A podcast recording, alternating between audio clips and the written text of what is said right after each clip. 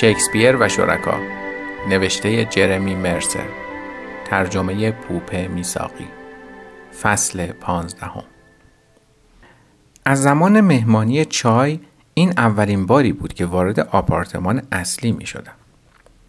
فارغ از ازدهام بازدید کنندگان یک شنبه ها اتاق بی نهایت آرام بود. شبیه پیله بود با دو ردیف کتاب در طرفینمان. و اصلا به نظر نمی آمد خلبازی های کتاب فروشی همین سه طبقه پایین تر باشد. جورج ساعت های متمادی را اینجا میگذران غذا میپخت نامه های قدیمی را می‌خواند و کتابهایش را ورق می‌زد دیوارهای مملو از قاب عکس چاپهای اول اولیس و مدار رأس و سرطان و یادگارهایی از سفرهای گذشته تاریخچه غنی کتاب فروشی را به نمایش گذاشته بود. جورج همیشه به این قضیه میبالید که با آن اتاق خواب بزرگ چشمانداز باشکوه از بالا به رود سن و نوستردام و ذخیره پایان ناپذیر کتابهای عالی می‌شد. بدون اینکه نیاز باشد پا بیرون بگذاری بهترین تعطیلات پاریس را در این آپارتمان بگذرانی.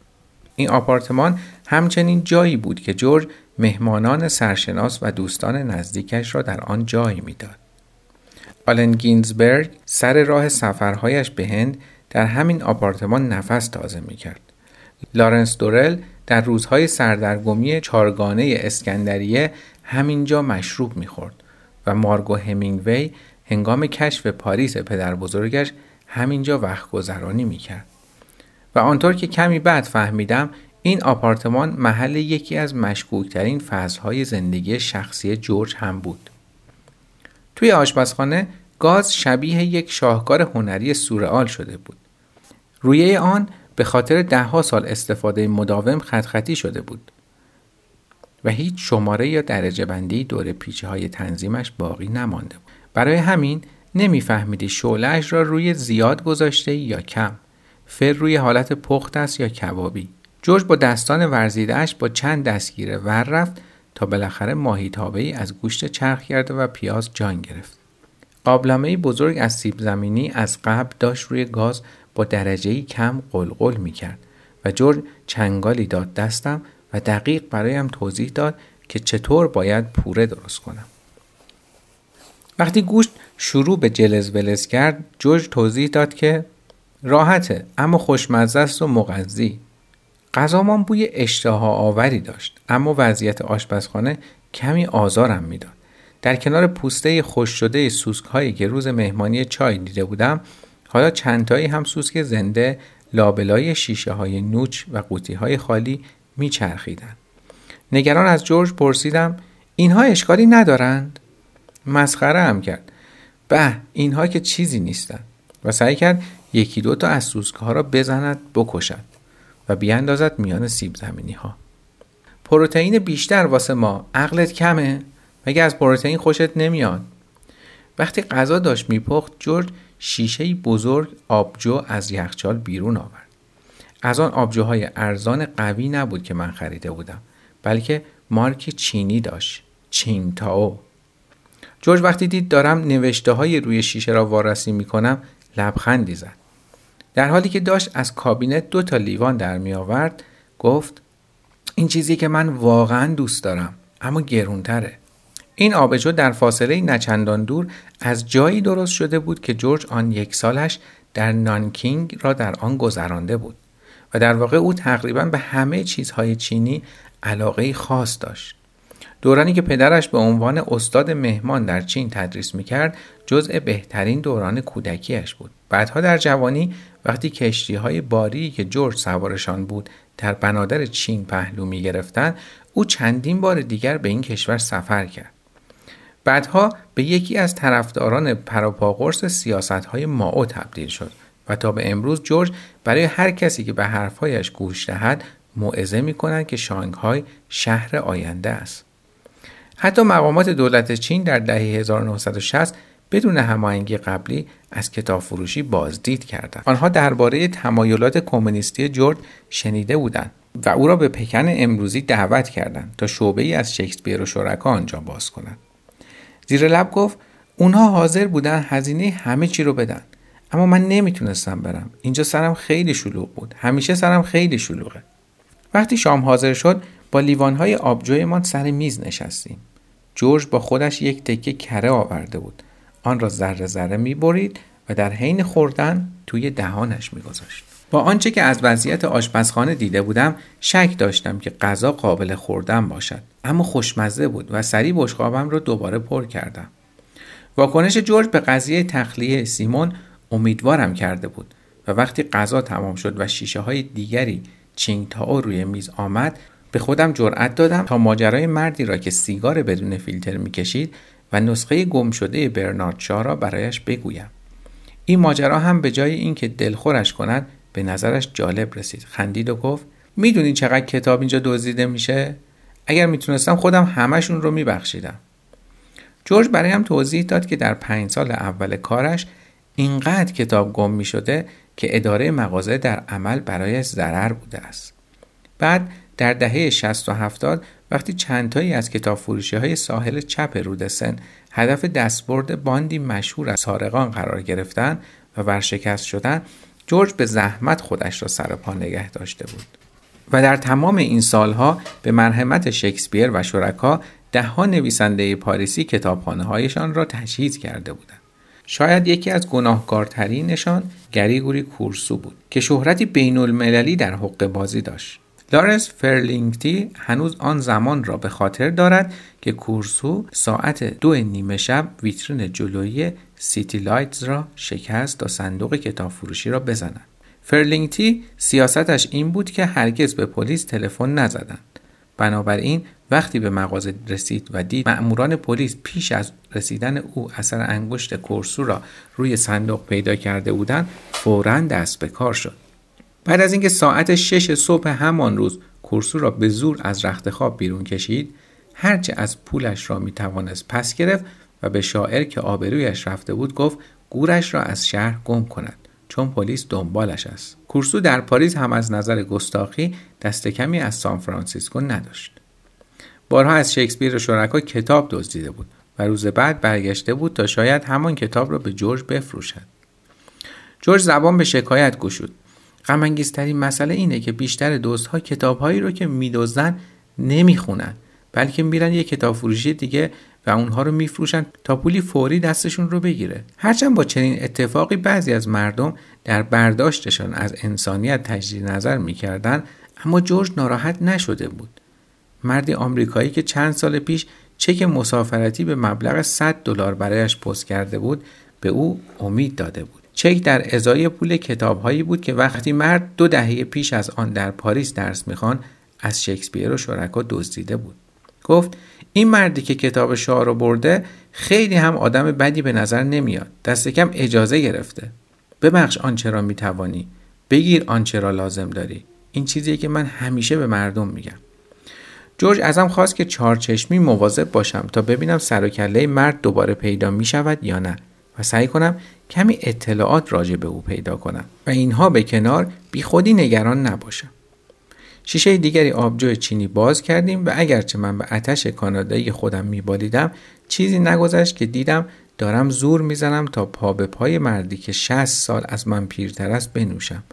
وقتی داشت دو لیوان دیگر آبجو مریخ قرید مستی کف آبجوها بالا آمد و میز را خیس کرد. باید از خودت خجالت بکشی. وسط هفته و مستی؟ شاید من مست نبودم. شاید هم هر دومان مست بودیم. چون همان موقع بود که جورج نامه را از جیبش بیرون کشید و از آن طرف میز به من داد. چشمانش برقی زد و با لحنی توته آمیز گفت خیلی کار داریم که باید بکنیم. نامه به فرانسه نوشته شده بود و یک جور آگهی معاملات ملکی بود. با در نظر گرفتن آبجویی که سرم را سنگین کرده بود و تسلط کمم به زبان فرانسه تنها چیزی که فهمیدم اشاره به ملکی در پلاک 37 خیابان بوشهری بود. معلوم شد که نامه پیشنهادهایی است برای خرید شکسپیر و شرکا.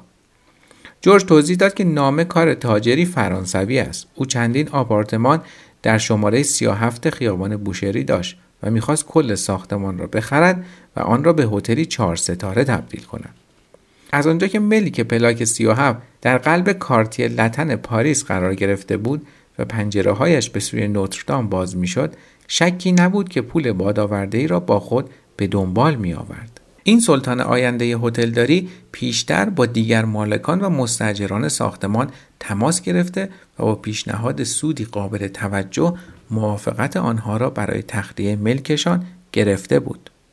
تنها مانع جورج بود بزرگترین صاحب ملک در ساختمان او بارها تلاش های مرد را برای خرید کتاب فروشی ناکام گذاشته بود اما آن روز صبح پیشنهاد تازه‌ای برایش رسیده بود که از یکی از بندهای عجیب قانون ملک فرانسه بهره می برد. بر اساس آن تاجر پیشنهاد کرده بود که پول ملک را فورا بپردازد اما تا بعد از مرگ جورج آن را تصاحب نکند. جورج در حالی که نامه را پس می گرفت گفت اوضاع چندان خوب نیست نه؟ ممکنه کتاب فروشی رو از دست بدیم. در واقع من متوجه مشکل نشده بودم. تا زمانی که جورج حاضر نمی‌شد مغازه را بفروشد چه مشکلی وجود داشت؟ تاجر به زور نمی توانست کتاب فروشی را تصاحب کند. پس مهم نبود که پیشنهادش چقدر بالا باشد یا به چه بندهایی از قانون املاک فرانسه استناد کند. خطری کتاب فروشی را تهدید نمی کرد می کرد جورج با عصبانیت داد زد. نمی‌فهمی؟ نه. اگر اتفاقی برای من بیفته زنم کتاب فروشی رو به ارث می‌بره و در عرض یک ثانیه میفروشدش. زنش؟ همیشه تعجب می‌کنم که مردم چقدر سریع دلشان می‌خواهد اسرارشان را پیش من فاش کنند. این قضیه را به استعدادم برای گوش دادن مربوط می‌دانم.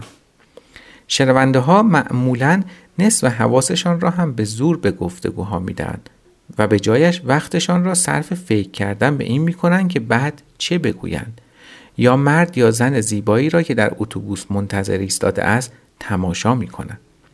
به عنوان روزنامه نگار همه چیز بستگی به این دارد که طرف مقابل را به حرف زدن واداری. این یعنی باید مثل سارقان گاف صندوق گوش کنی. باید منتظر آنتیک های تقریبا غیر قابل شنیدن گاف صندوق بمانی. تا بهت بگویند داری به چیزی ارزشمند می‌رسی. و بعد باید سوالاتت را مثل ابزار جراحی انتخاب کنی تا فرد را ترغیب کنی بیشتر حرف بزند. از همان لحظه ای که جورج مرا برای شام به آپارتمانش دعوت کرد مشخص بود که موضوعی هست که می‌خواهد راجع به آن صحبت کند. و بعد از خوردن آبجوی کافی و تشویقهای ماهرانه من بالاخره آنچه را که باعث آزارش بود با من در میان گذاشت. در طول سالهایی که در پاریس زندگی کرده بود زنان جوان زیادی بودند که جذب جور شده بودند. او توجههایی را به خود جلب می کرد آرمانهای رمانتیک داشت شاعرانه زندگی می کرد و مردی خوشتیب بود.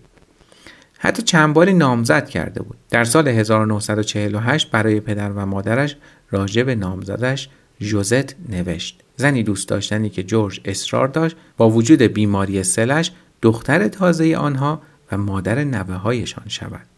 بیش از یک دهه بعد جورج باز نامزدیش را اعلام کرد. این بار با زنی به نام کولت صاحب یک گالری هنری در ایل سن لوی. اما با وجود چنین ماجراهای عاشقانه ای جورج اولین ازدواجش را تازه در هفتاد سالگی انجام داد. اوایل دهه 1980 زن انگلیسی جوانی گزارش به شکسپیر و شرکا افتاد. او زیبا بود، خلاق، کتابخان و چابک. یک بار وقتی داشت پیاده به کتاب فروشی می آمد با دیوانه ای روبرو شد که آلتش را به نمایش گذاشته بود. زن بیدرنگ صاف کوبید توی همون قسمتی که مرد بیرون انداخته بود. جورج با تحسین به خاطر آورد هر کسی همچین کاری نمی‌کنه. جورج بلافاصله به او علاقه من شد. زن آنزان پس در آپارتمان طبقه بالای مغازه میخوابید و روی یکی از مجلات ادبی شکسپیر و شرکا کار می‌کرد. هرچند او 28 سال بیشتر نداشت و جورج 68 ساله بود با هم بیرون رفتن، عاشق شدند و در مراسمی خصوصی در شهرداری ازدواج کردند. در حالی که ساقدوش جورج به جای مرد یک زن بود. آن هم نامزد سابقش کولت. شاید انتخاب های این چنینی بود که باعث شد ازدواجشان به فنا برود. آن دو البته دوران خوب هم داشتند.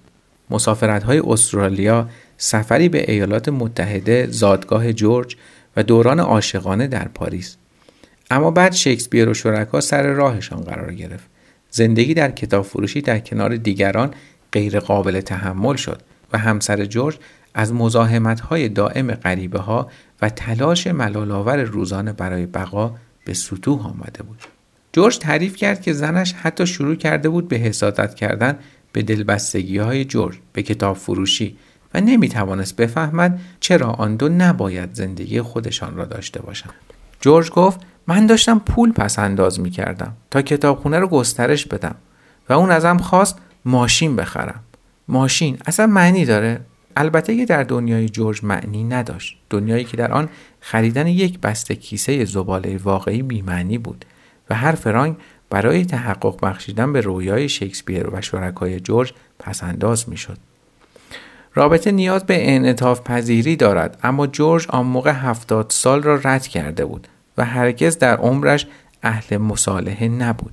زنش اول کتاب فروشی را ترک کرد و در هتلی سر نبش خیابان اتاق گرفت. بعد به کل از پاریس رفت و از رابطه آن دو چیزی جز رد و بدل شدن مدام نامه میان وکلایشان نماند. جورج موقع ازدواج یک سوم کتاب فروشی را به نام زنش کرده بود و به نظر می رسید وقتی بمیرد بقیه مغازه هم خود به خود به زنش می رسد.